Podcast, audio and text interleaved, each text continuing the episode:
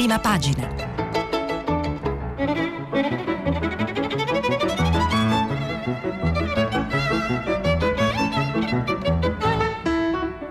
Questa settimana i giornali sono letti e commentati da Agnese Pini, direttrice del quotidiano La Nazione. Per intervenire telefonate al numero verde 800 050 333. Sms e WhatsApp anche vocali al numero 335 56 34 296. Buongiorno, bentornati a questa nuova puntata di prima pagina. Siamo sempre in diretta dalla eh, sede RAI di Firenze. Eh, io vi ricordo che ieri tutta la città ne parla, si è occupata di economia, ambiente e lavoro. Eh, intanto potete già eh, scrivere i vostri messaggi che saranno pubblicati sul sito di Radio 3 come sempre. Allora, oggi venerdì 25 settembre, dopo la sbornia elettorale, i giornali tornano a parlare diffusamente di coronavirus. Io comincio con il titolo eh, di Repubblica, eh, virus allarme in Europa per la seconda ondata eh, e poi eh, ricorda l'episodio di ieri Mattarella a Johnson, amiamo la libertà eh, ma anche la serietà, così il nostro Presidente della Repubblica eh, ha risposto al primo ministro inglese che ci aveva sostanzialmente eh, insultato dicendo che gli italiani seguono eh, le regole perché amano meno, meno, la libertà rispetto al popolo inglese, ma di questo poi come vedremo torneremo a parlare perché eh, i giornali hanno dedicato ampio spazio a quanto accaduto. Torniamo invece sull'allarme eh, virus, sempre Repubblica, allarme UE intervenite subito, stretta in vista sugli arrivi da Londra, ultimatum dall'Europa. La situazione è peggiore rispetto a marzo, misure più stringenti o altri lockdown saranno inevitabili. Eh, L'Italia è a rischio basso, ma il governo vuole estendere l'obbligo di tamponi ad altri paesi verso la proroga dello stato di emergenza. Eh, il pezzo è firmato da Tommaso Ciriaco e Alberto D'Argenio. I governi europei adottino misure più stringenti, altrimenti nuovi lockdown generalizzati saranno inevitabili. È questo l'allarme lanciato dalla Commissione UE alla salute. Eh, assieme eh, alle CDC, Centro Europeo per il Controllo e la Prevenzione delle Malattie. Bruxelles lancia dunque l'ultimo allarme, anche se sottolinea che l'epidemia in Italia e in Germania risulta essere sotto controllo più che in altri paesi. Ma è proprio per evitare drastici interventi futuri che il governo italiano lavora in queste ore a nuove strette.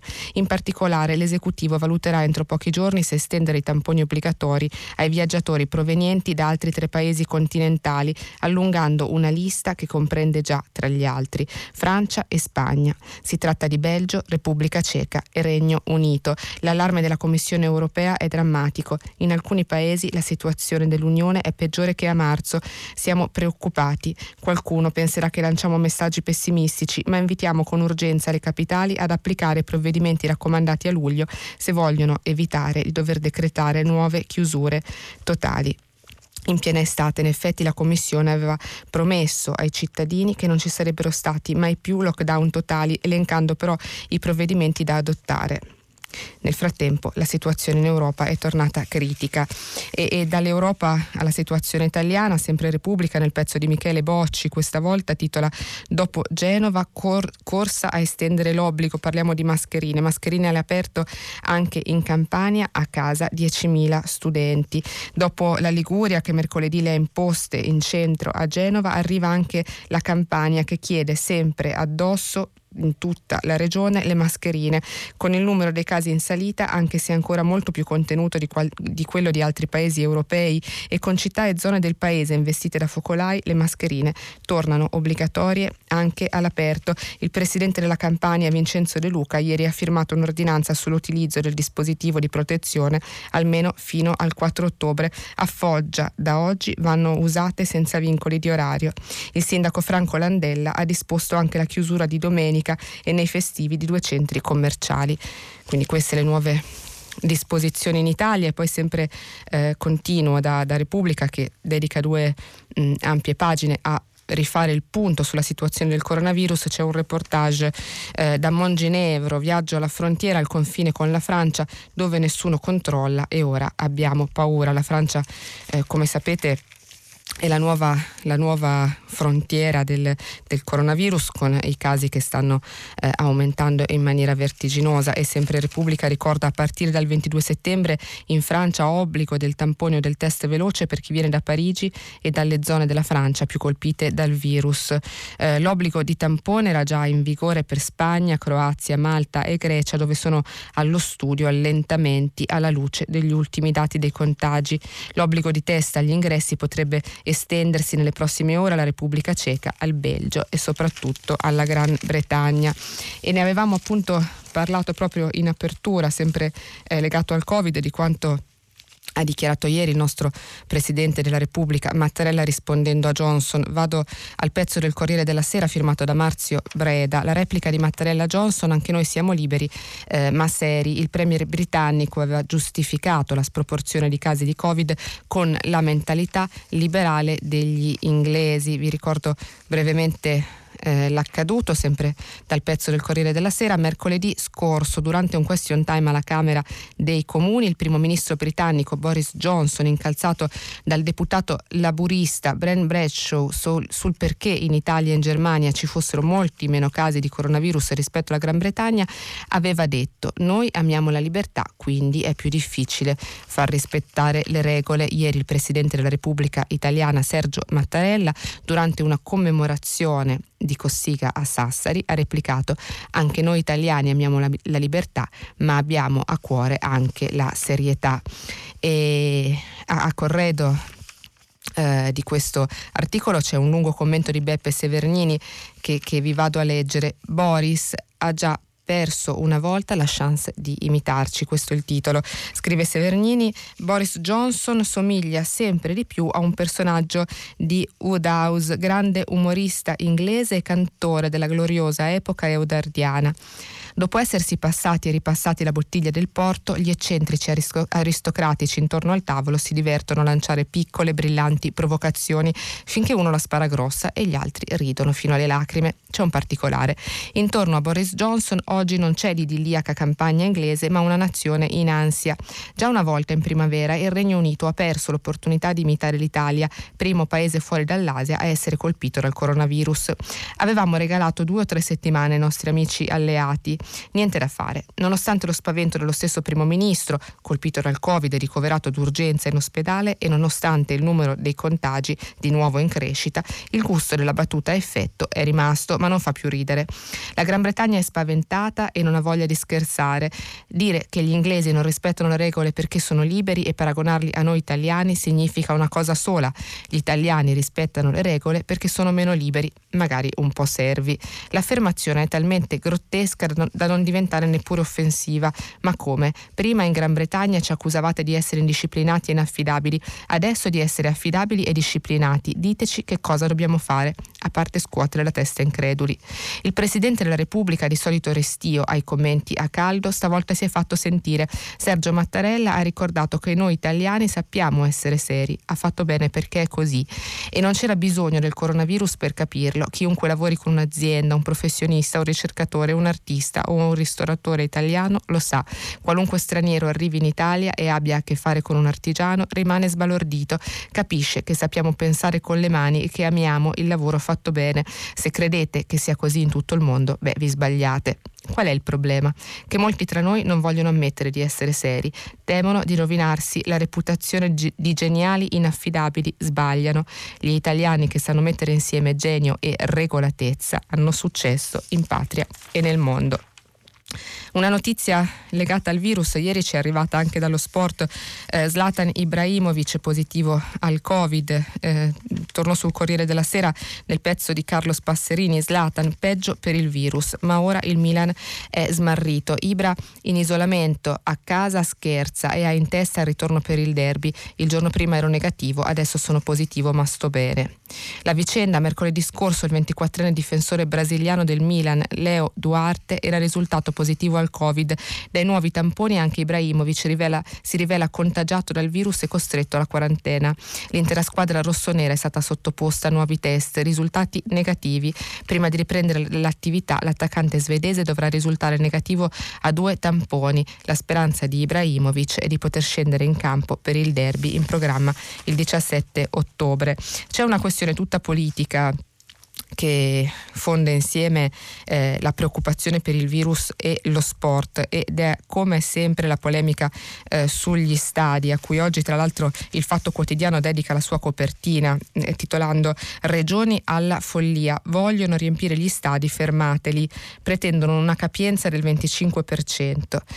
E ancora sempre dalla prima del Fatto Quotidiano, peggio delle disco, no di Zinga, Speranza, non è il momento e Galli, aspettate. Ma molti governatori e la lobby del calcio non sentono ragioni. Anche la stampa dedica una paginata a questo tema, stadi, elite sulla riapertura, scontro, regioni, governo. Gli enti locali scavalcano l'esecutivo, impianti da riavviare al 25% della capienza e mascherine. Ma il ministro della salute Speranza frena, le priorità sono altre e per oggi è atteso lo lo stop del comitato tecnico scientifico. I timori sono tutti sulla carenza degli steward e sui distanziamenti per ingressi e uscite, eh, scrive Paolo Russo sulla stampa. Eh, le regole eh, sulla capienza, ogni stadio potrà essere occupato sino al 25% della, cento, scusate, della capienza numerica totale, composti a sedere, numerati e assegnati ad personam. Temperatura Prima di accedere alla struttura le persone dovranno sottoporsi alla misurazione della temperatura corporea. E poi le mascherine. Indossare le mascherine sarà obbligatorio per gli spettatori, non solo all'ingresso, ma per tutto il tempo di permanenza nello stadio. Eh, l'ultima questione invece, sempre legata al Covid, eh, arriva dal fronte economico, ce ne parla il messaggero, eh, ritardi dello Stato, titola il messaggero CIG, 500.000 lavoratori aspettano gli aiuti Covid. Alle integrazioni IMSS eh, arretrate si sommano quelle del fondo artigiani. Manca un decreto, eh, scrive il messaggero nel pezzo di Francesco Bisozzi. Mm, le erogazioni a rilento stanno penalizzando in particolare i settori turismo e ristorazione. E poi eh, il messaggero racconta due storie, la storia 1, Claudio, magazziniere, l'azienda si è fermata e senza sussidio mi arrangio in nero, la mia impresa ha sospeso le attività, sto cercando di sopravvivere ma è molto dura, questa scrive nell'intervista rilasciata al messaggero Claudio, 53 anni, fino allo scorso marzo era addetto allo smistamento merci in un albergo di Fiumicino. Dall'allarme coronavirus l'impresa ha sospeso le attività e il futuro sempre più incerto perché l'attività alberghiera sta affondando. Restano i conti da saldare, l'affitto, le bollette e la cassa integrazione che arriva a singhiozzo, l'ultimo saldo di 300 euro solo a giugno. Chiudo tutto questo lungo comparto legato al virus con eh, un'intervista che mh, arriva dalle pagine culturali eh, del Corriere della Sera a firma di Alberto Mingardi, è un'intervista allo scrittore Mario Vargas Llosa, eh, parla di umiltà ma in realtà è di libertà, ma ne parla eh, in relazione proprio alla pandemia, al lockdown e, e, e a tutti gli effetti eh, del Covid eh, il premio Nobel peruviano critica il disprezzo diffuso per la politica e il comportamento della Cina sulla pandemia. Il nazionalismo si basa su un fatto naturale ma è irresponsabile esacerbarlo per raccogliere consenso. Eh, scrive Alberto Mingardi in questa intervista su Repubblica. Il lockdown il lockdown per me è stato una meraviglia, leggevo per dieci ore filate al giorno senza interruzioni, ho potuto rileggere cose che da tempo desideravo riprendere in mano. Al sentirsi chiedere che cosa abbia riletto, Mario Vargas Llosa sorride. Madame Bovary. Eh, ho letto un'altra volta Madame Bovary e come sempre ne sono rimasto accecato. Flaubert è il primo romanziere moderno, ha insegnato a tutti noi che il narratore è il primo personaggio che qualsiasi scrittore si deve inventare. Nella pandemia molti hanno ammirato eh, la capacità di reazione del governo cinese, gli chiede eh, Alberto Mingardi mm, durante l'intervista. La Cina ha grandi responsabilità, rispose, risponde Vargas Llosa, ha occultato fatti e informazioni che avrebbero consentito agli altri paesi di prepararsi per tempo. Questo è stato possibile per la natura dello Stato cinese. Quando le cose hanno preso il verso sbagliato. Tutt'oggi non sappiamo che cosa sia avvenuto di preciso in Cina, ma sappiamo che alcuni scienziati avevano scoperto l'esistenza e la pericolosità di questo nuovo coronavirus e che cosa ha fatto il governo? Li ha costretti al silenzio facendo perdere a tutto il mondo settimane, se non mesi. Mi ha ricordato quel documentario su Chernobyl, dal quale emergeva che Gorbaciov tentò di comprendere davvero ciò che era avvenuto, ma non riuscì a identificare cause e responsabilità. Non c'era modo, all'interno del sistema tutti mentivano.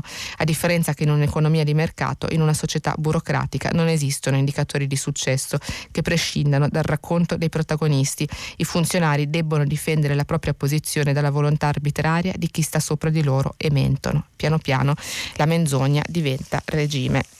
E questa è la riflessione del premio Nobel, scrittore sul, sul Corriere della Sera parlando di virus, politica eh, e pandemia. Eh, voltiamo, mh, mm, è il caso di dirlo letteralmente, pagina e andiamo a un'altra prima pagina, mentre Repubblica appunto apriva sulla questione virus, il Corriere della Sera eh, questa mattina apre sulla crisi eh, governo cin- de- de- del governo e, e, legata alla questione del Movimento 5 Stelle, quindi andiamo decisamente sulla politica nazionale. Processo nei 5 Stelle ma senza capi. All'Assemblea sul voto si presenta solo Crimi, stati generali a ottobre. Acque agitate nei 5 Stelle durante l'assemblea sul dopovoto, i vertici del partito sono assenti, si palesa solo Vito Crimi, va in onda il processo al movimento, intanto il PD Zingaretti preme sul MES ed è in arrivo un premio per chi userà la carta di credito. Questo eh, il Corriere della Sera apre appunto sulla crisi del movimento in un pezzo a firma di Monica Guerzoni e Alessandro Trocino. Accuse, nervi tesi e leader assenti. Il Movimento 5 Stelle va a congresso. All'assemblea Crimi Salvini presenta tre scenari, capo, direttorio o stati generali, ma si va verso la terza ipotesi con un vertice ad hoc di 10 persone. E queste sono le tensioni che sintetizza eh, il Corriere in tre punti, contrasti sulle alleanze e dubbi sul futuro. La possibilità di stringere alleanze a livello locale è stata varata dal Movimento 5 Stelle attraverso la piattaforma Rousseau lo scorso agosto. L'idea di presentarsi con il PD ha tuttavia diviso i 5 Stelle, tensioni anche su chi e come affidare la leadership del movimento. Alessandro Di Battista ha chiesto la convocazione di un congresso e ancora, altro punto di tensione, la sconfitta elettorale e la guerra per bande. I risultati elettorali del 20 e 21 settembre sono deludenti. Non funziona neanche quando Movimento 5 Stelle e PD si presentano alleati come in Liguria. Di Battista torna all'attacco. È la più grande sconfitta della storia del Movimento 5 Stelle. Roberto Fico evoca una guerra per bande e Luigi Di Maio ammette abbiamo sbagliato. Terzo punto all'ordine del giorno che crea tensioni nel movimento è la questione Rousseau, piattaforma Rousseau nel mirino ed espulsioni in arrivo. Mentre si invocano gli stati generali per far ripartire il Movimento 5 Stelle, arriva la stretta sugli eletti che non pagano il dovuto a Rousseau e su chi ha votato no al referendum. Si parla di espulsioni in arrivo, malumori anche nei confronti di Davide Casaleggio e della gestione della piattaforma online che ratifica le decisioni dei 5 Stelle. C'è poi eh, un ampio retroscena sempre firmato da Guerzoni e Trocino. Eh, la lunga strada per la guida. Di Maio aspetta per poter poi tornare capo. Questa eh, è la lettura eh, che fa il Corriere circa l'avvicendamento di leadership all'interno del movimento in un post eh, crimi. Eh, I parlamentari sceglieranno via mail Bogani, no, decida Rousseau. I big indecisi se partecipare, il rischio che si arrivi a una governance debole. Questi eh, sono i punti all'ordine del giorno che agitano eh, le acque interne al movimento. E da Repubblica eh, invece un'intervista al viceministro Grillino Giancarlo Cancelleri, alle infrastrutture Cancelleri, Movimento 5 Stelle PD con il partito di Conte è l'alleanza del futuro, quindi questa è la direzione auspicata eh, dal vice eh, ministro. Eh, e dice in questa intervista propone una leadership collegiale e difende un'alleanza di lunga gittata con il Partito Democratico, anzi è stata un errore non farla alle regionali eh, una scelta scellerata, una discesa in campo del presidente Conte con un proprio soggetto politico, così è la visione di Cancelleri circa un ipotetico impegno del Premier a livello eh, più strettamente partitico. Infine Punzecchi a Casaleggio, Rousseau non è uno strumento eh, superato, ma la proprietà deve essere dei 5 Stelle. E sempre su Repubblica il retroscena sui grillini divisi su tutto verso un gruppo di reggenti fino agli stati generali. Eh, anche il manifesto titola sui grillini, Movimento 5 Stelle, primi passi verso eh, il congresso, l'assemblea dei parlamentari 5 Stelle rischia di saltare a causa di troppe assenze. Gran parte della delegazione al governo, in primis Luigi Di Maio, ha dato forfè a causa di una riunione con Giuseppe Conte sul 5G. Alcuni parlamentari annunciano che disertiranno l'incontro in polemica con l'assenza di alcuni big, ma alla fine partecipa anche il reggente Vito Crimi, che presenta tre po- proposte sulla nuova leadership. Capo politico eletto su Rousseau, organo collegiale da votare sempre sulla piattaforma, stati generali da celebrare dopo la convocazione di assemblee territoriali. La terza ipotesi è quella preferita dai parlamentari, ma l'assemblea congiunta dei gruppi non vota. I parlamentari saranno consultati nei prossimi giorni attraverso la posta elettronica.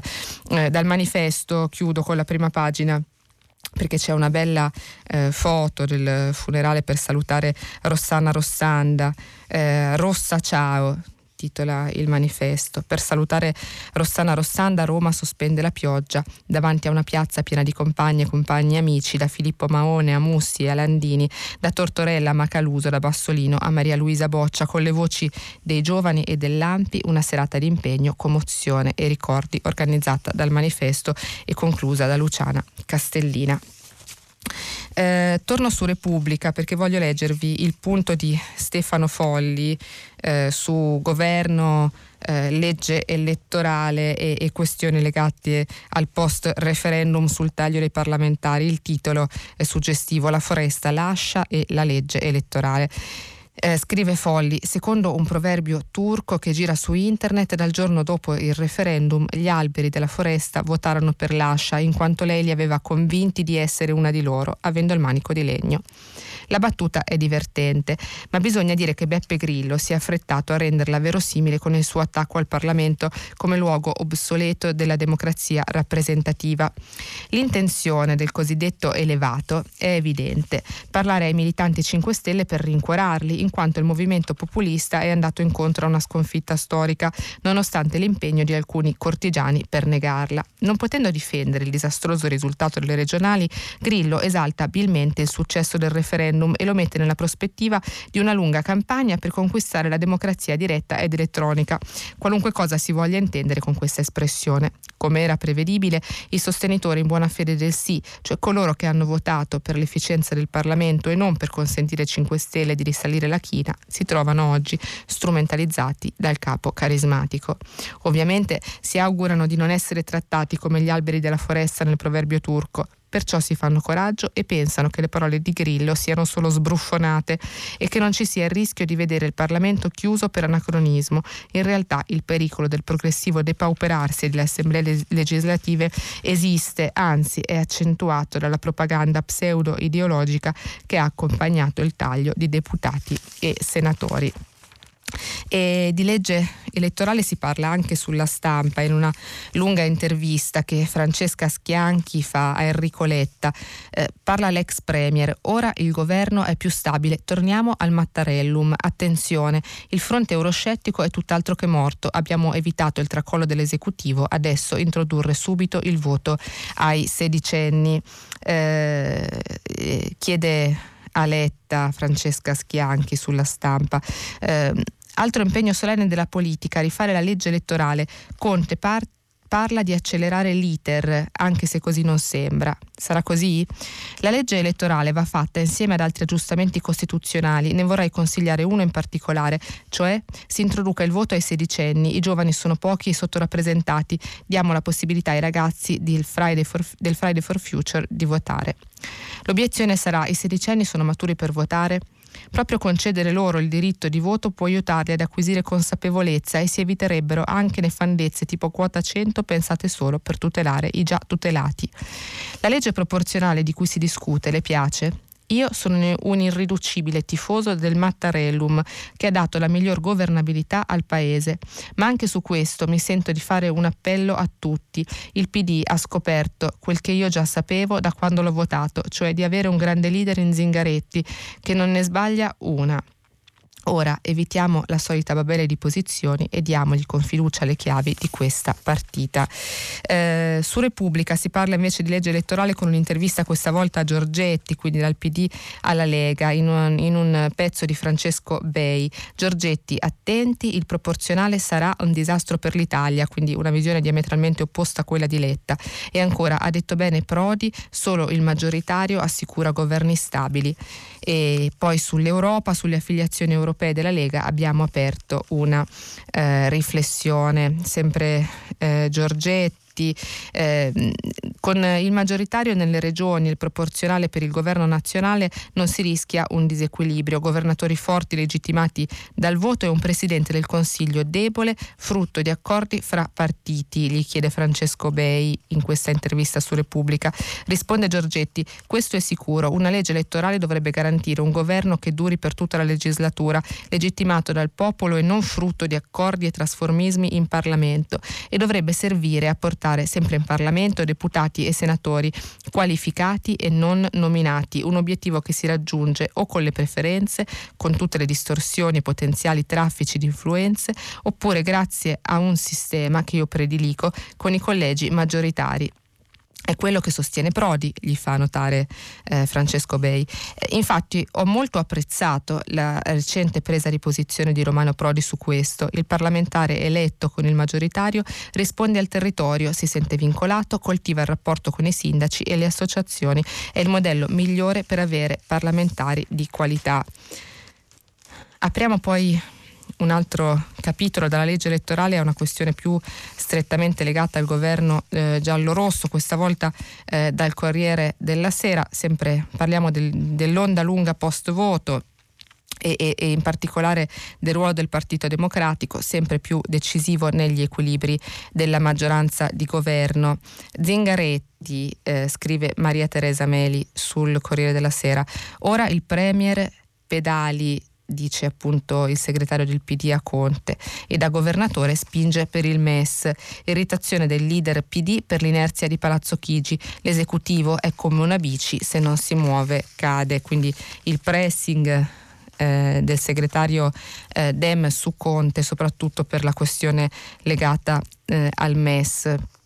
Eh, anche anche eh, su Repubblica in un'intervista eh, ad Arrio di Giovanna Vitale si torna a parlare dei nodi eh, del, del, governo, del Rio, finito il tempo dei rinvii, soprattutto sui decreti di sicurezza, Grillo non si scherza sulla carta.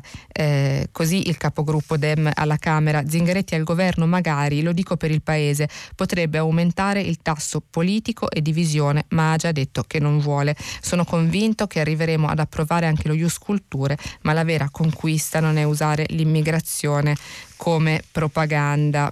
E la questione immigrazione, ieri ne abbiamo parlato eh, a lungo dopo la partita tutta europea per superare i trattati di Dublino con le resistenze e anche eh, le critiche che ci sono state ieri da più parti della politica eh, e, de- e dei partiti nazionali. Oggi torna a parlarne anche l'avvenire decreti immigrazione e cittadinanza, il governo adesso prova ad accelerare revisione del sistema di accoglienza, ripristino della protezione umanitaria, tempi più stretti nelle risposte da parte dello Stato sui permessi.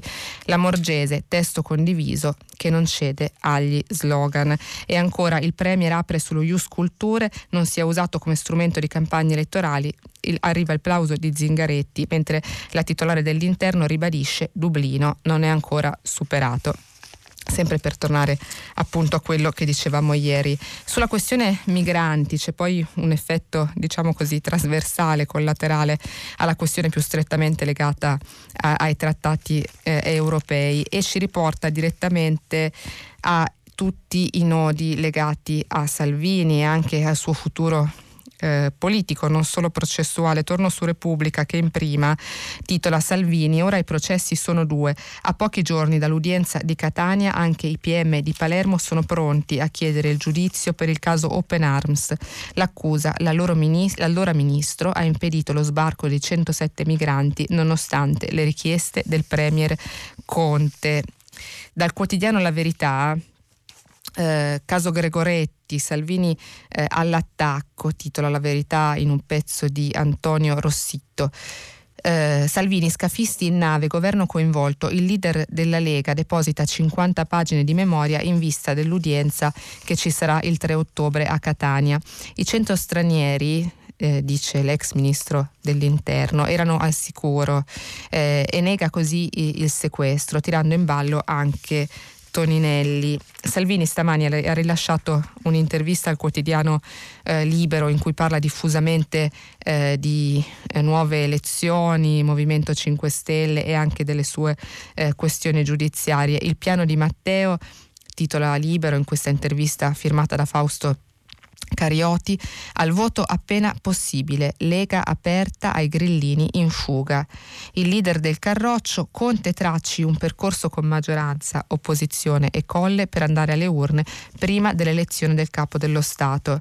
Ci sono 300 parlamentari in più del previsto e la prima forza politica di due anni fa è stata cancellata dagli elettori, due fatti su cui una democrazia normale dovrebbe riflettere. Quindi Salvini torna a parlare di elezioni, torna eh, a parlare degli effetti collaterali collaterali del referendum circa un presunto Parlamento non più rappresentativo dopo la vittoria del sì al taglio dei parlamentari in questa intervista su Libero eh, ribadisce piuttosto che arroccarsi a difesa di un palazzo sempre più isolato dall'Italia reale, credo che Conte farebbe bene ad aprire una riflessione con la sua maggioranza e con l'opposizione sotto la supervisione del Quirinale per costruire un percorso concordato e senza strappi che porti alle elezioni politiche. Gli chiede Carioti quando si deve deve votare almeno prima dell'elezione del nuovo capo dello Stato. Questa è la posizione di, eh, di Salvini su Libero, ma il giornale eh, titola oggi in prima pagina sulla crisi invece del centrodestra. Centrodestra sveglia, serve una svolta. E ancora nel quotidiano di Sallusti, solo un killer interno può far cadere Conte. L'opposizione non perda tempo e organizzi un predellino come Berlusconi nel 2007 è l'appello del giornale al centrodestra. Centrodestra scosso, come sappiamo, da eh, sommovimenti interni per eh, una futura leadership dopo una presunta crisi del eh, potere salviniano, in seguito anche ai risultati eh, inferiori alle aspettative a queste ultime elezioni regionali. Eh, nel, in, sul Corriere della Sera c'è una lunga intervista di Marco Cremonesi a Zaia, grande trionfatore eh, in Veneto, dove è stato rieletto per la seconda volta con una maggioranza bulgara presidente della regione. Lega cresciuta molto, i voti vanno uniti a un consolidato progetto politico. Questo è il titolo dell'intervista a Zaia. Il mio successo in Veneto è anche una protesta contro Roma. Basta con una certa politica anacronisticamente distante dal popolo. Ambizioni nazionali non sono minimamente interessato e non lo ero neanche quando davanti a me c'erano praterie politiche. Salvini sta facendo un lavoro strepitoso Così Zaia spegne le polemiche su una sua possibile sostituzione alla leadership della Lega eh, rispetto a, a, Matteo Salvini. La Lega, come tutte le piante che crescono rapidamente, ha bisogno di un palo. Bisogna abbandonare un centralismo medievale e puntare sulla autonomia che per noi resta la madre di tutte le battaglie. Eh, sulla Nazione c'è un'intervista, sempre restando sul tema Lega, a eh, Maroni, a Roberto Maroni, a firma di Pierfrancesco De Robertis, eh, che parla sempre delle questioni legate alla crisi nel centrodestra e nella Lega. Europa e Sud, ecco gli errori di Salvini. Questo è il titolo dell'intervista a Maroni. Il segretario è un grande comunicatore ma ascolta poco. Io sindaco di Milano, me lo chiedono in molti, ma è presto per parlarne. Presidente Maroni, alle regionali la Lega ha vinto o ha perso? Mi aspettavo un 4-2, non un 3-3. Pensavo che Fitto avrebbe vinto. Perché allora quest'area da sconfitti dalle vostre parti? Salvini aveva parlato di 6-0, dichiarazione un po' improvvisa provvida, cose che, che in campagna elettorale si dicono per spronare. Come accade in borsa, il titolo non cala o cresce a seconda dei risultati reali, ma in base alle aspettative. Pur avendo vinto nelle Marche e governando in 15 regioni, la percezione non è quindi una vittoria. Questa è la lettura eh, di di Maroni su, sull'esito delle elezioni regionali del 20 e 21 settembre e sul nuovo quotidiano domani un, un lungo eh, commento in prima pagina è sempre legato eh, alla crisi di Salvini come leader della Lega e del centrodestra. Il pezzo è firmato da Nicola Imberti. La fine di un leader, questo è il titolo, perfino la Lega adesso ha tolto i pieni poteri a Salvini. La chiamano collegialità e di solito viene invocata all'indomani di una sconfitta elettorale perché il leader solo al comando funziona fino a quando fa vincere le elezioni, ma non appena inciampa, ecco che i suoi avversari presentano il conto. Molto spesso la collegialità coincide coincide con l'inizio della parabola discendente del capo che costretto a mediare, smussare, condividere si ritrova imbrigliato e col passare del tempo fagocitato. È presto per dire se le elezioni regionali e la sconfitta in Toscana di Susanna Ceccardi siano indizio di un processo irreversibile. Di certo c'è che dopo il risultato delle elezioni del 20 e 21 settembre Matteo Salvini ha deciso di aprirsi alla collegialità e questa è la riflessione di Imberti sul quotidiano domani.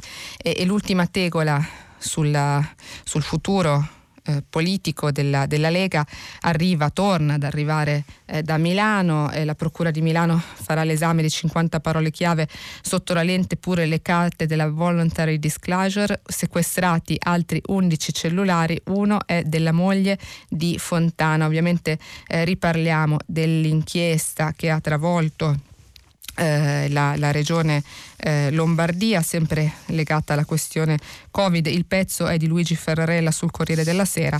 A non sapere che le procure di Pavia e Milano non si erano coordinate e anzi forse nemmeno parlate, nessuno crederebbe a un caso. E invece, 24 ore dopo che i PM pavesi, Venditti e Mazza avevano portato via l'intero contenuto del telefono del non indagato presidente della regione Lombardia Attilio Fontana, nonché dell'assessore alla sanità Giulio Gallera e di altre sette persone, ieri la Procura di Milano manda la GDF a bussare di nuovo a casa Fontana, stavolta non per il telefono del governatore, pur indagato a Milano per l'ipotesi di concorso con il cognato nella frode in pubbliche forniture, ma per il telefono della non indagata moglie Roberta Dini e contemporaneamente di dieci persone, tra cui due assessori regionali e cinque cinque dirigenti, tutti non indagati. Quindi questo è il nuovo risvolto, il nuovo capitolo dell'inchiesta che sta tornando ad agitare le acque nella regione Lombardia, sempre per la gestione, per i risvolti della gestione legata all'emergenza sanitaria Covid. Ehm, cambiamo completamente argomento, parliamo invece di economia, eh, di riforma fiscale. Ci apre eh, oggi su questo tema la stampa che titola in prima pagina la nuova IRPEF già dal 2021, rivoluzione per il, con- per il contante, la riforma fiscale in due fasi parte sotto i 40.000 euro, rimborsi per il cashless. E eh, eh dentro subito a pagina 2 e 3 la stampa eh, dedica un grande approfondimento sulla riforma del fisco, ecco il piano eh, in due tempi, titola il pezzo di Paolo Baroni, il taglio parte dai redditi sotto i 40.000 euro. Entro l'anno sforbiciata al cuneo e assegno unico. L'IRPEF cambia nel 2021 l'ipotesi da 5 a 4 aliquote eh, e poi una serie di approfondimenti su bonus e una lotteria da 50 milioni, 3 miliardi per l'addio ai contanti. Questo il dossier riguardante le sfide dell'economia. Ehm, eh, sempre su, sulla stampa, un premio da 3.000 euro per chi sceglierà il digitale, vince il, ma- il maggior numero di transizioni e ancora cashback, la restituzione del 10% di quanto speso fino a un beneficio di 300 euro. Si pagherà contactless fino a 50 euro ad acquisto, queste sono le agevolazioni, poi c'è il nodo della privacy, rimborsi affidati a Consap, i dati sono eh, un'incognita. Eh, passiamo al sole 24 ore, restiamo sulle questioni eh, economiche, ma parliamo, una, parliamo, adesso di un altro dei nodi principali che agitano eh, il nostro futuro economico, Recovery Fund, c'è un lungo intervento di eh, Bini Smaghi sul Sole 24 Ore. Eh, scrive Bini Smaghi, fondi sprecati se l'Italia non fa le riforme.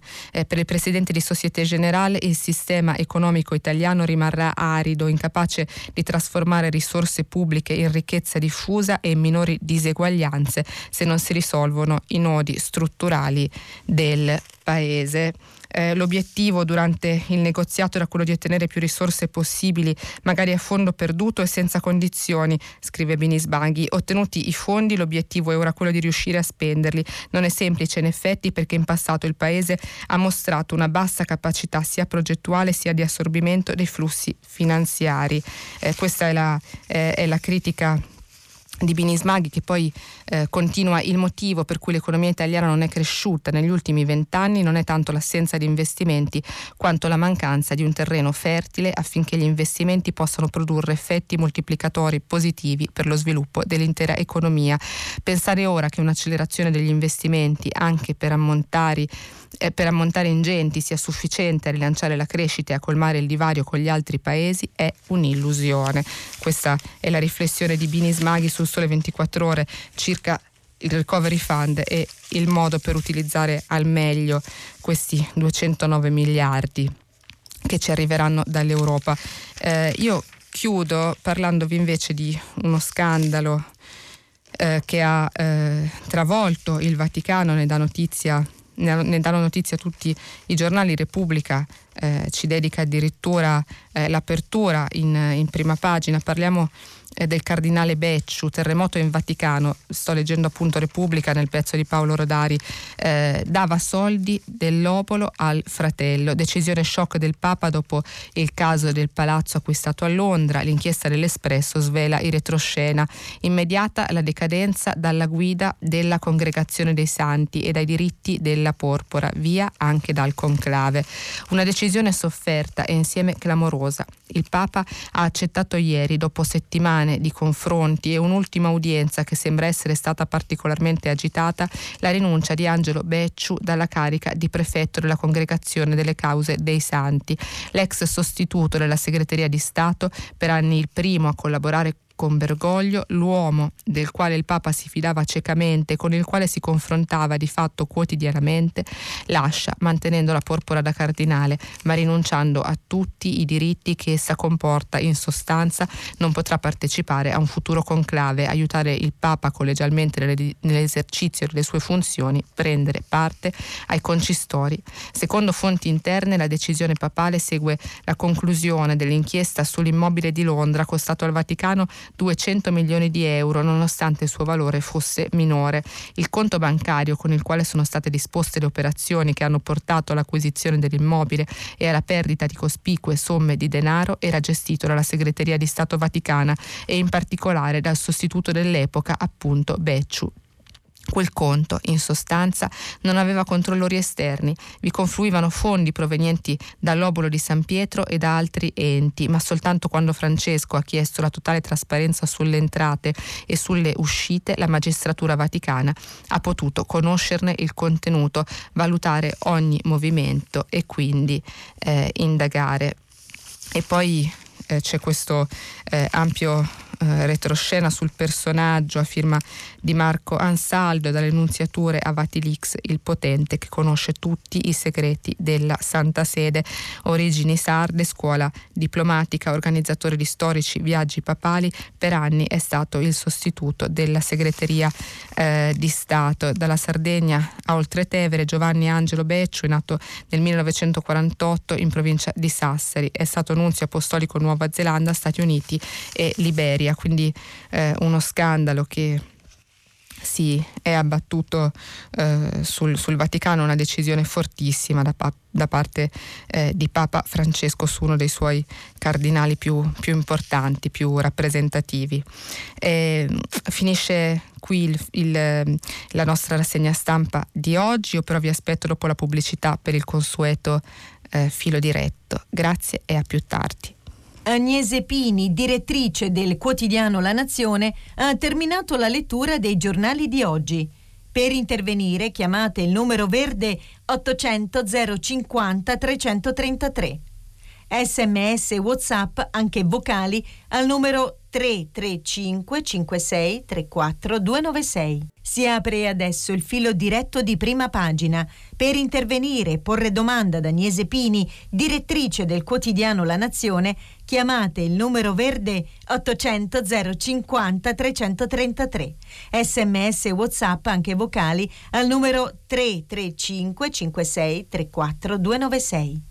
La trasmissione si può ascoltare, riascoltare e scaricare in podcast sul sito di Radio 3 e sull'applicazione Rai Play Radio.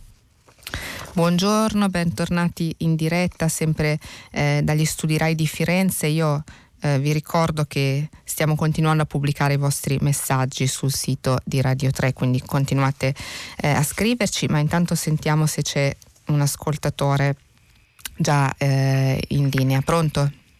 Sì, pronto, sono Chiara da Brescia. Buongiorno Chiara. Sì, buongiorno, buongiorno. Io volevo tirare fuori una vecchia idea di tempo fa de, ehm, sul recovery fund però, cioè di fare una commissione di esperti, magari politici però apartitici o gente di un certo stampo, tipo Ciampo, Prodi, e poi di esperti di economia, di scuola, di ricerca, di sanità, di tutti questi, di, tutti questi temi su cui si vuole investire questo, questi fondi europei e anche dei di antimafia, logicamente dell'ecologia, che siamo un tema molto importante, per fare una commissione per studiare come precisamente fare un programma di come investire questi soldi. Non, è, non si può essere lasciato né al caso né a una, una, programmazione che la politica oggi non ha tempo di fare né, né gli strumenti per farla. Inoltre questa commissione sarebbe anche interessante che poi continuasse anche dopo questo lavoro quasi in modo permanente come una costituente politica operativa, una stampella al sistema politico che non è più capace di darsi una programmazione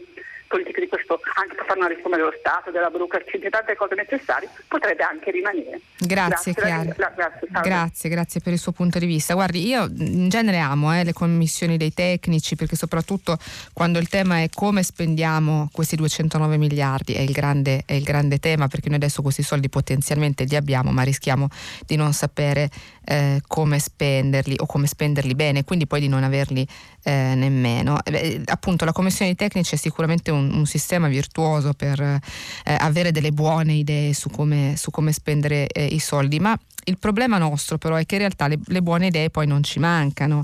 È la concertazione e la programmazione efficace ed efficiente rispetto a queste buone idee che invece ancora manca totalmente, perché di progetti ne sono arrivati da mm, vari enti locali, associazioni, ministeri eh, e regioni, veramente a, a, iosa, tra l'altro per un ammontare di soldi che è, è, tre volte quello che ci spetta, cioè siamo già a quota 600 miliardi più o meno con tutti i progetti che sono eh, arrivati, quindi ne abbiamo moltissimi e anche molto buoni buoni, molto intelligenti, molto eh, virtuosi, ma manca un una regia in questo caso più che tecnica, mi, mi, mi scusi Chiara, ma io credo che eh, serve invece una regia politica anche, cioè non, la politica non può prescindere dal mettere mano in maniera eh, chiara eh, su, sulla progettazione dei vari piani che dovranno essere presentati per ottenere i soldi del recovery, anzi è proprio questo eh, che al momento manca, una, una regia eh, dall'alto, chiara e univoca per dare ordine alla quantità immane di progetti che invece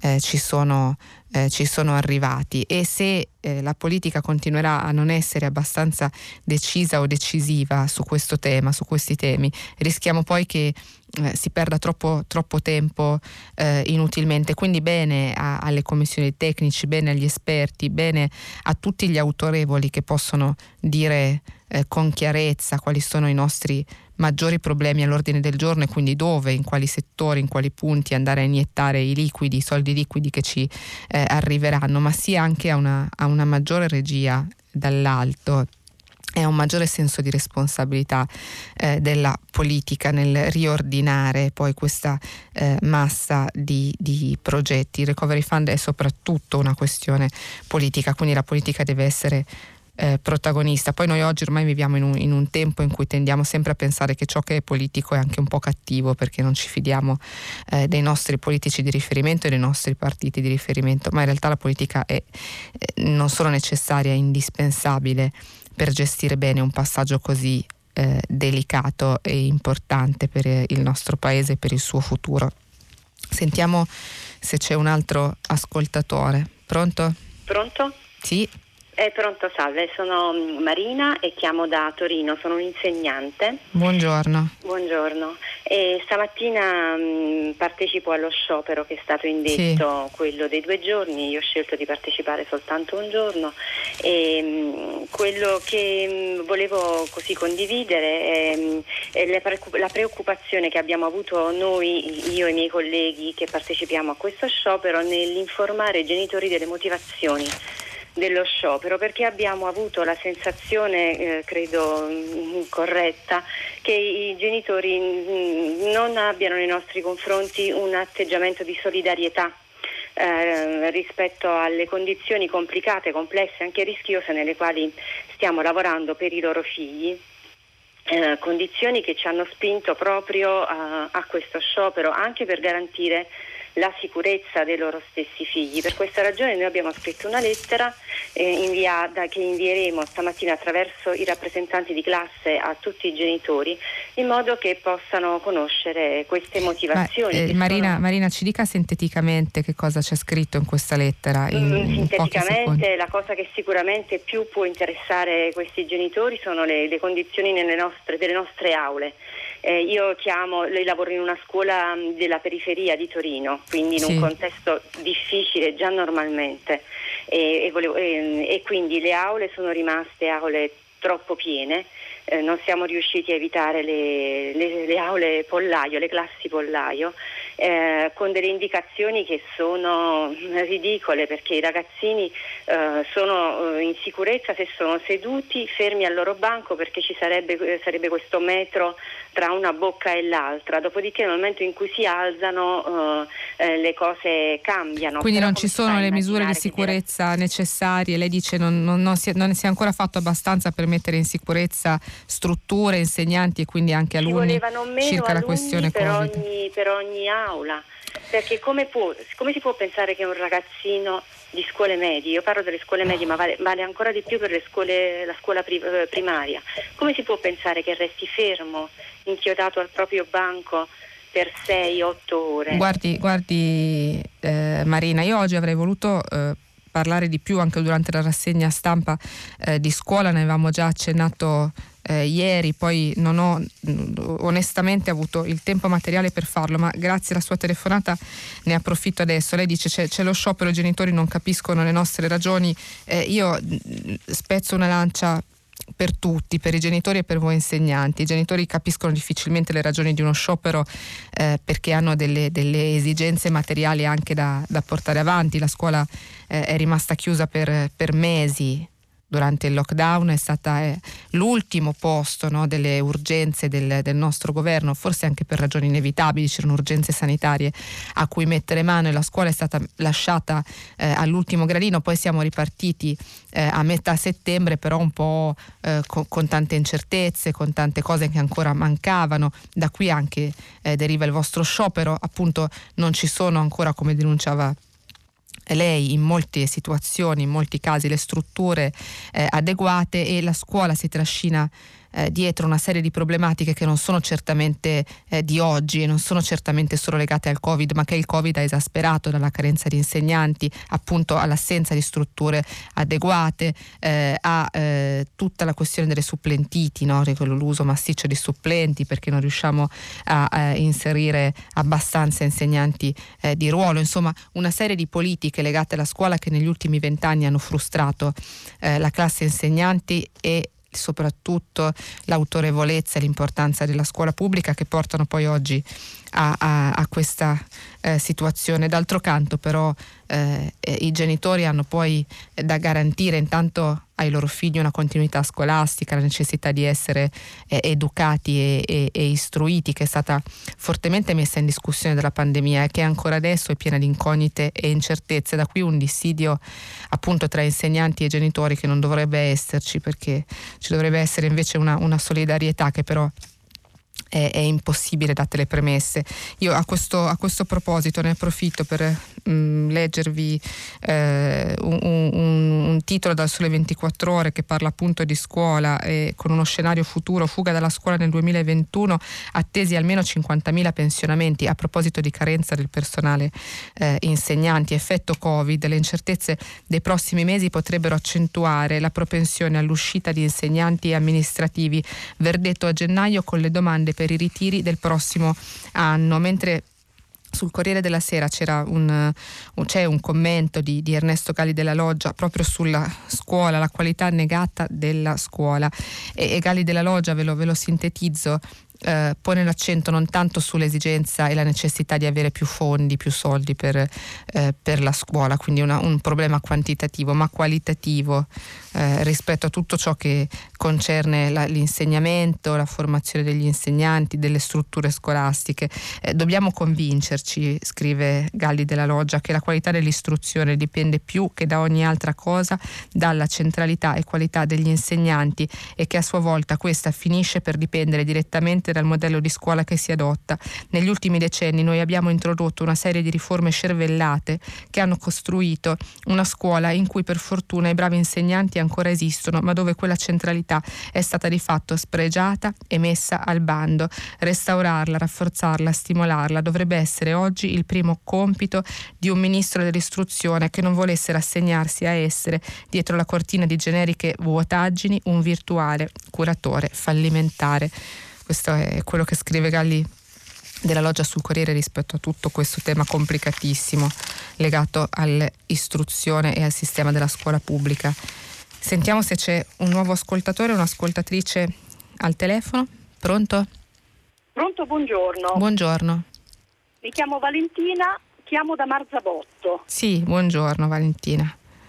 Io vorrei parlare della diciamo, battuta di, del premier inglese Johnson, sì. che secondo me non è solo una battuta, ma riflette una mentalità, peraltro molto radicata storicamente in alcuni settori del mondo anglosassone, per cui l'individuo libero è un individuo aggressivo, eh, separato dal contesto in cui vive, perennemente competitivo. Quella mentalità che poi ha portato in qualche modo anche al neoliberismo. E ci ricordiamo tutti la tragica frase della Thatcher, no? eh, la società non esiste, esistono solo gli individui. Al contrario, io penso che la persona libera sia la persona che si impegna e l'impegno a dare libertà è la, è, è la persona che non si rassegna. E io penso che di queste persone libere e generose ne abbiamo viste tante, ne vedremo tante nel corso di questa tragica pandemia e sono tutte quelle persone che sul posto di lavoro, nel volontariato si sono impegnati perché non venga mai meno la, la cultura e la socialità, si sono impegnate perché eh, diciamo, la pandemia non faccia più danni di quelli che già sta facendo e per mantenere proprio vivo questo, um, quel patrimonio appunto culturale e sociale che, che abbiamo. Ecco. Grazie Valentina da Marzabotto. Eh, io non, posso che essere d'accordo con lei sulla sua riflessione, ha, ha perfettamente ragione su che cos'è la libertà, sull'opportunità anche che eh, il Covid ci può dare per esercitare un'umanità migliore, poi al di là delle, della tanta retorica che, che, si è fatta su questo tema, però un fondo di verità c'è, esiste, no? non possiamo neanche essere troppo cinici nel guardare i nostri comportamenti a quelli altrui. Eh, su, su, quanto ha detto Johnson mi, mi permetto solo di aggiungere un, un personale pensiero sono d'accordo con quello che scriveva questa mattina eh, Severnini su, sul Corriere della Sera, ma la, la, battuta di Johnson è semplicemente stupida eh, e, e, fuori luogo e, e dimostra una pochezza della classe politica contemporanea che per fortuna non è soltanto italiana ma come vediamo non conosce confini altrimenti non si direbbero pubblicamente eh, certe cose. Mm, resto un attimo sul, sul Covid per leggervi uno dei messaggi che ci sono arrivati, lo scrive Franco da Genova eh, e parla della questione stadi.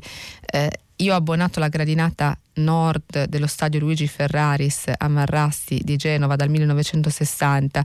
Mi manca moltissimo non vedere il mio Genova dal vivo, ma far tornare la gente allo stadio è da irresponsabili e folli, scrive Franco da Genova. Sentiamo se c'è un altro eh, ascoltatore. Pronto? Pronto? Sì. Eh, buongiorno, buongiorno, buongiorno. a tutti. Sono Antonella dalla provincia di Cuneo. Buongiorno eh, Antonella. Senta, io le chiedo un aiuto nel capire una situazione sì. che sinceramente mi, mi, fa proprio soffrire. Sì. Eh, ho, ho, un parente che aveva un forte dolore ortopedico, diciamo. Mm e quindi si è visto che i tempi appunto causa coronavirus eh, della sanità pubblica sono in stand-by si è rivolto alla sanità privata. Sì. Dove purtroppo nel giro di poco, devo dire, è, ha avuto l'intervento, quindi adesso la situazione sua è, è, è migliorata. Okay. E mi raccontava appunto sempre questa, questa, persona di aver incontrato diverse persone anziane eh, in attesa di fare interventi magari agli occhi, così non so, presumo di catarrata, eh, di, questa, di, questo genere, sempre in questa struttura privata eh, dove appunto si sono recati perché altrimenti... Eh, Nel pubblico non, non riuscivano. No, assolutamente. Allora mi chiedo, il pubblico è in attesa di proteggerci dal Covid. Mm. Il, privato, il, privato, è in attesa di cosa? Dei, dei risparmi di una vita. Non, non so, eh, o forse va bene a tutti e due, a entrambi questa situazione, perché così il pubblico eh, risparmia e il privato...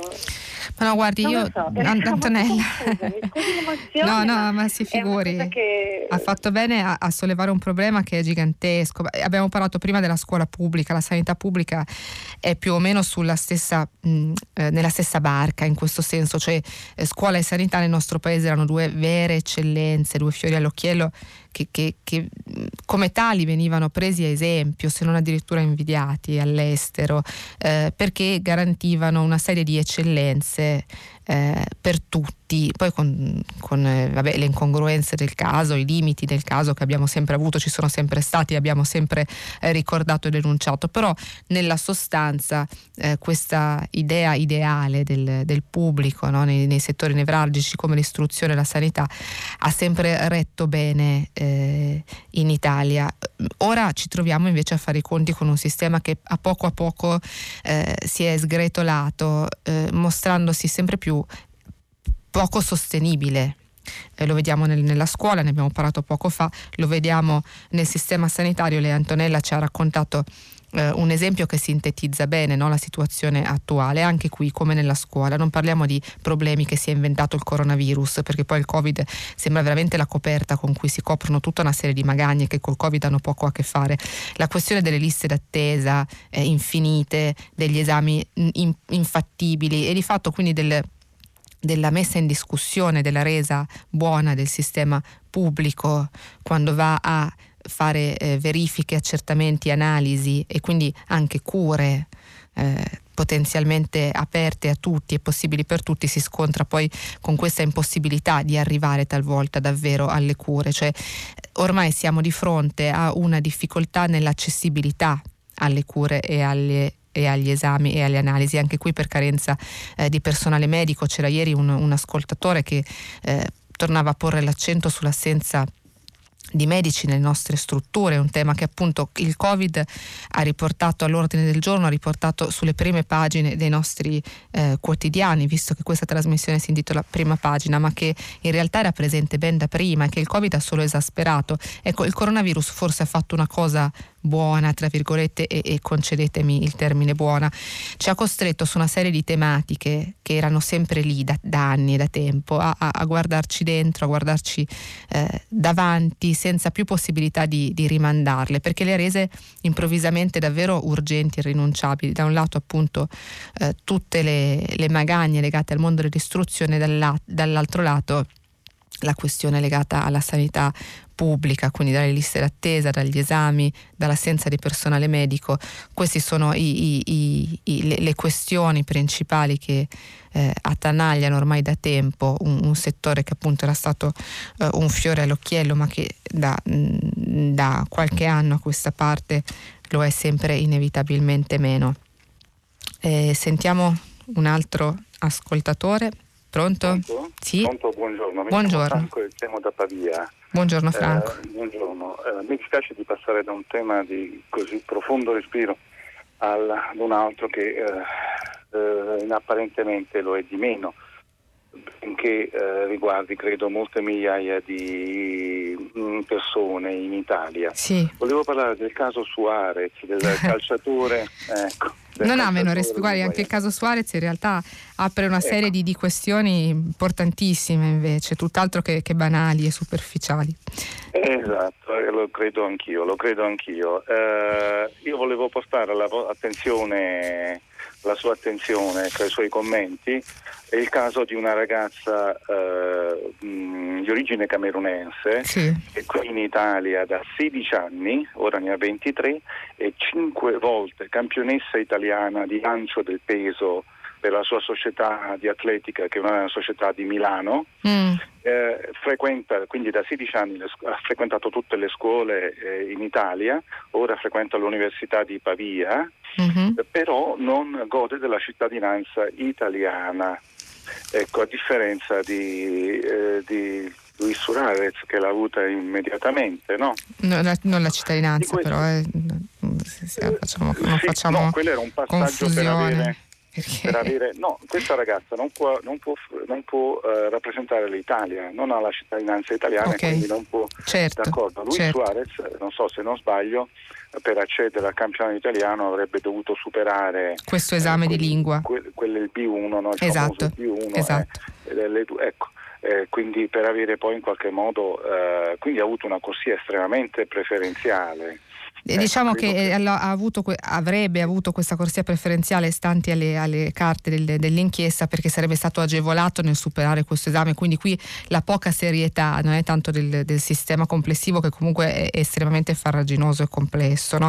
ma proprio nel- nelle modalità con cui si sarebbe eh, svolto questo esame di lingua che insomma mh, avrebbe vinto a tavolino per usare un termine eh, eh, calcistico e, e non per, per meriti comprovati circa le sue capacità eh, di, di- di parlare, capire, interpretare l'italiano. Questo ovviamente stando eh, all'inchiesta eh, in corso. Guardi, Franco, appunto. La questione è, è delicatissima in realtà, quando parliamo di Suarez parliamo anche qui eh, di, di- di istituzioni, l'università è istituzione ancora più che istruzione, no? e quindi di, di- moralità, di etica, di tutta una serie di questioni anche legate a chi può di più degli altri e chi può meno a seconda del successo, dei soldi, eh, della, de- della carriera, del potere. Eh, queste sono tutte appunto le, i rivoli collaterali alla, alla questione Suarez. Mm, volevo leggervi a questo proposito perché secondo me è interessante quello che scrive Corrado Augias nelle sue, nelle sue risposte eh, alle lettere pubblicate eh, su Repubblica. C'è una lettrice appunto che lo interroga sulla questione Augias ed è interessante eh, la sua risposta. Ho esitato a lungo a commentare la vicenda Suarez, una storia tragicomica che mi dà, ammetto, un misto di divertimento e malinconia scrive Augias. Per esempio, la prof Stefania Spina pare che sia tifosa della Juventus e intercettata dice con Suarez vinciamo la Champions, che fai? Lo fermi per il B1? Eh, cioè, eh, voglio dire, fa ridere, no? Questa sarebbe un'insegnante ordinaria di glottologia e linguistica.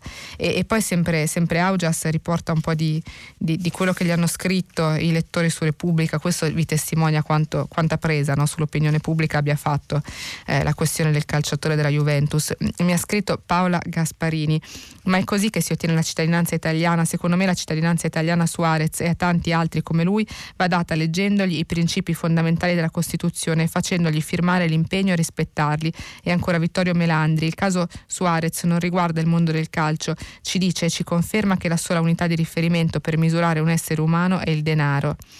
E ancora Luigi Guida da Barletta. Penso ai bimbi cresciuti in Italia che hanno fatto le scuole da noi, ma figli di genitori stranieri cui vengono negati proprio quei diritti di cittadinanza e che si sentono così rifiutati, sebbene amino il paese nel quale stanno crescendo.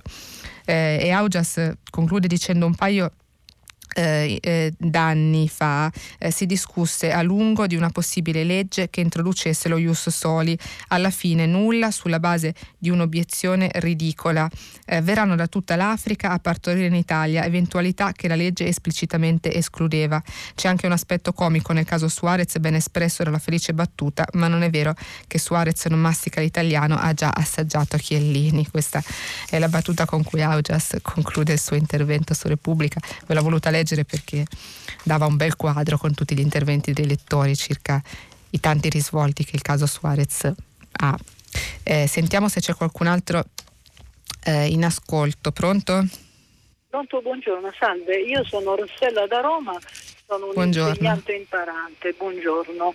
E, ehm, stamattina prendo Facebook, ho letto una notizia eh, molto particolare. Praticamente il giornale Leggo scriveva che eh, il coronavirus resiste a tutto, alle mascherine, ai disinfettanti e questa è una notizia che mi ha un po' preoccupato perché leggo un giornale letto dalla popolazione per cui particolarmente a Roma, non so se eh, ci siano altri posti, per cui si rischia di creare veramente del panico. Volevo sapere eh, perché ognuno interpreta poi le notizie in base alla propria cultura eh, di provenienza. Lei l'ha letta su Facebook, ma sapere cosa sì. ne pensa. Che cosa, che, cosa, che cosa, diceva questa? Mi scusi, signora?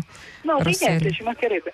Praticamente diceva che il coronavirus eh, resiste alle mascherine, resiste ai disinfettanti, cioè tutti i dispositivi eh, veramente ah. sarebbero eh, Guardi, inutili. Questa, ecco, io volevo sapere cosa ne pensa e perché per, si permette che eh, queste notizie vadano in giro senza io una non ho, ora lei, lei, ha trovato questa notizia su Facebook, io non, non, ammetto di non averla eh, letta facendo eh, la rassegna stampa stamani leggendo, leggendo, i quotidiani può darsi anche che mi sia sfuggita perché non riesco ovviamente per mancanza materiale di, di, di, di tempo umano a leggere eh, tutti gli articoli che escono su tutti eh, i nostri quotidiani. Invito comunque a, a stare attenti no, quando le notizie vengono rimbalzate dai social e, e di, leggerle in modo approfondito. Circa questa, questo caso specifico appunto non, non ho letto l'articolo a cui si riferiva la signora Rossella quindi potrei dire anche sciocchezze perché non ho eh, materialmente la, la, la, disponibilità di leggerlo e quindi eventualmente di commentarlo, confutarlo o, o, o, o quant'altro.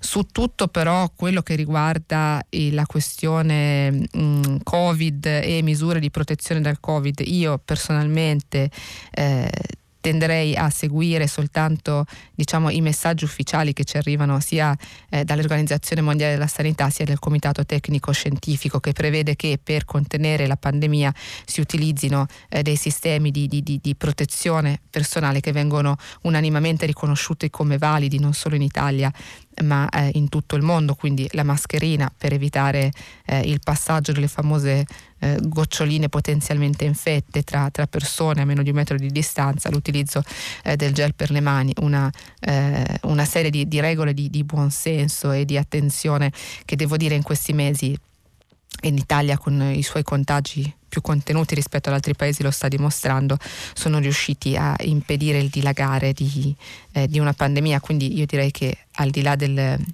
del, dell'articolo citato appunto dalla signora Rossella, che non, però non, non, ho modo di, appunto, di commentare perché non, non l'ho personalmente letto, su tutto quel che concerne virus e misure di protezione dal virus, attenerci alle regole ufficiali è l'unico modo che ci è dato per proteggerci. Quindi io personalmente continuo eh, a pensare questo e, e, e a continuare a metterlo anche in pratica. Sentiamo un altro ascoltatore. Pronto? Buongiorno, mi chiamo Buongiorno. Stefano, chiamo da Bobbio, in, nell'Appennino Piacentino.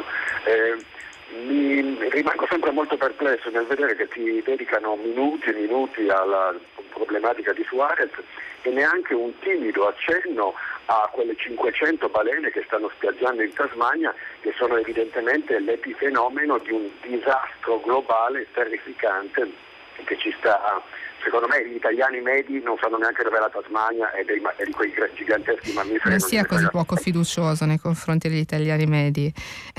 Ma eh, sì, no, lo dico perché è riaperta la caccia, qui stanno sparando a tutto quello che si muove, quindi non penso che ci sia. Io sono un vegetariano, un vegano, diciamo, la definizione orrenda animalista, quindi vengo già subito dipinto in un certo modo, un talebano dell'animale, ma sinceramente l'idea che neanche un, un, un trafiletto, una notiziola buchi il giornale e si preferisca parlare di Di Maio eh, che ho votato mi spiego, lo trovo veramente... C'è eh, non, sono, non, sarebbero in contraddizione le due cose, diciamo che eh, un, nel, nel, nel, migliore dei mondi possibili, nella migliore delle informazioni possibili si dovrebbe riuscire a parlare eh, co, co, con, in, in, egual misura delle questioni politiche italiane interne che sono eh, molto importanti per la vita del paese e anche di questi grandi disastri ambientali che sono altrettanto importanti per la vita e il futuro non solo del nostro paese ma di tutti noi.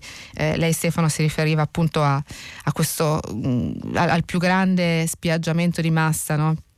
Eh, nella storia dell'Australia, se ne è parlato eh, ieri in realtà su, eh, su, molti dei nostri quotidiani mezzi di, di, informazione.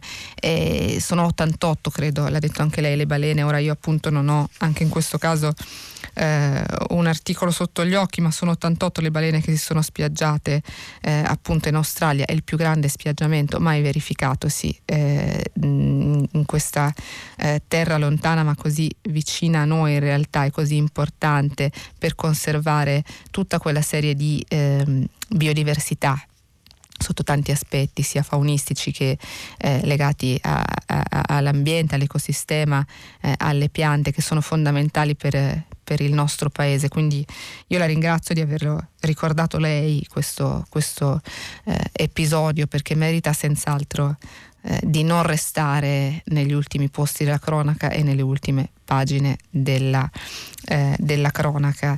voglio invece leggervi un messaggio di un ascoltatore perché eh, parla di, di, sanità, poco fa l'abbiamo criticata, mm, però eh, ecco questo ascoltatore mm, precisa una cosa che questo è un modo comune quello di denigrare la nostra sanità, ma io ho l'esperienza recente, assolutamente contraria, di un ottimo servizio all'ospedale di Padova, pedia- pediatria, per il mio nipotino ricoverato per quasi un mese, nonché di mio padre, 94enne, all'ospedale di Trento, dove i medici e tutto il personale si prodigano tuttora e nelle cure, nelle cure e sono eccellenti il messaggio purtroppo non è firmato, però ecco, ci terrei a dire e a precisare questa cosa che è ovvia quando si fanno delle critiche no, dei sistemi generali come l'istruzione o come in questo caso eh, la sanità. È chiaro che si prescinde completamente invece da quelle che restano delle grandi eccellenze pubbliche e dall'impegno degli ottimi professionisti che tanti livelli diversi, dagli infermieri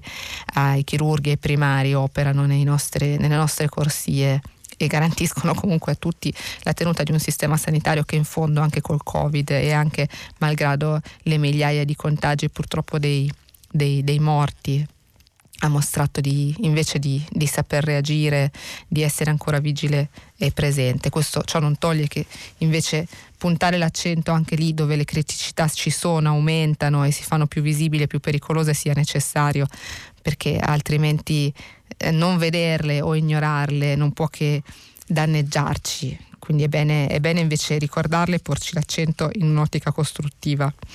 Sentiamo eh, un altro ascoltatore. Pronto?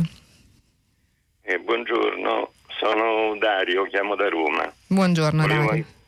Volevo anch'io esprimere una forte preoccupazione per la proposta di apertura degli stadi. Sì. Siamo preoccupati per la situazione dei paesi europei che ci circondano e credo che eh, dovremmo limitare ulteriori occasioni di assembramenti di persone e spostamenti di massa.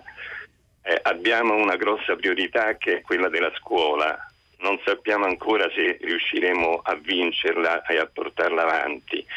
Quindi Parlo come una persona, tra l'altro, che si interessa di calcio, ma non sì. mi sembra questo il momento di correre ulteriori rischi, eh, perché così ci potremmo illudere di essere noi fuori pericolo e la preoccupazione è che si possano allentare le attenzioni per il rispetto delle regole e quindi eh, garantirci quella situazione di relativo oh, sicurezza che finora con grandi sacrifici ci siamo procurati. Grazie. Uh, grazie a lei Dario. Guardi, allora, il tema stadi mm, ci sono arrivati tra l'altro tanti messaggi oltre alla sua telefonata proprio su questo eh, argomento di, di, di, cittadini anche di tifosi eh, preoccupati. Vi ho letto all'inizio Franco da Genova, no? da, da, dal 1960 ha abbonato la gradinata nord dello stadio, dello stadio eh, Luigi Ferraris a, a Marassi e, e, che però appunto è contrario al tornare eh, dentro gli stadi proprio perché eh, appunto considerata ancora le, l'emergenza Covid che non può dirsi conclusa, anzi eh, eh, l'Europa stessa è tornata a porre l'accento sulla gravità e sulla possibilità che riaumentino i contagi, ecco delle eh, misure di precauzione, di attenzione, di prudenza rispetto a quello che è evitabile perché la scuola non è evitabile, anzi eh, abbiamo bisogno di, eh, di, di, garantire la continuità scolastica ai nostri bambini, ai nostri eh, ragazzi. Ci sono altri aspetti eh, del nostro vivere quotidiano che sono sì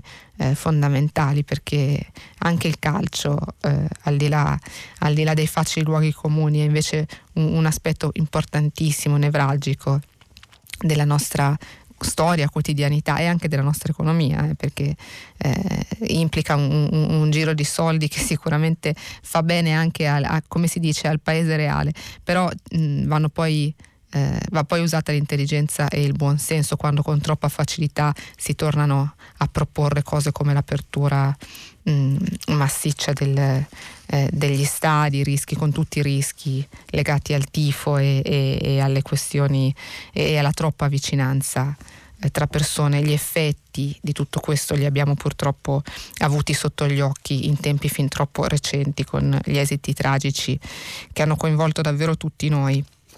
Abbiamo credo tempo ancora soltanto per una eh, telefonata, sentiamo chi c'è eh, in linea. Pronto? Sì, pronto, sono Gaetano da Torino. Buongiorno. Buongiorno. Eh, io volevo intervenire sul discorso dello Ius Sol che si torna a parlarne. Sì. Ecco, eh, peraltro c'è stato anche l'ascoltatore che insomma, ha richiamato questo, questo L'attenzione, tema. certo. Esatto. Io volevo esprimere il mio punto di vista. Io ritengo che la, la cittadinanza vada data, ma a condizione che venga chiesta da chi, da, dagli interessati, non che venga data in maniera automatica con delle norme che riguardano il tempo, l'istruzione, eccetera, eccetera. Ma perché tante volte, cioè, secondo la mia esperienza, la mia conoscenza, insomma, delle persone, sempre è gradita questa, questa cittadinanza da parte di, delle persone, cioè di quelle che dovrebbero interessare a cui.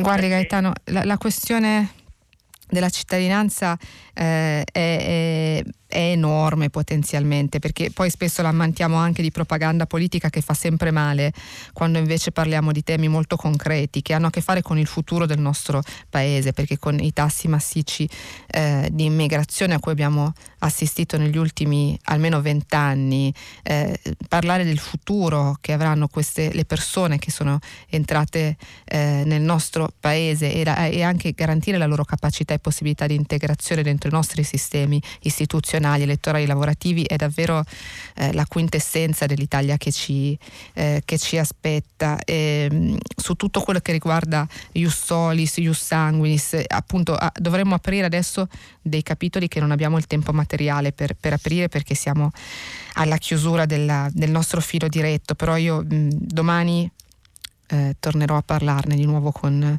eh, con, voi, quindi è solo un'interruzione dovuta alla mancanza materiale di tempo, ma, ma ci sarà modo sicuramente di eh, riapprofondire la questione che merita assolutamente un, una riflessione in più.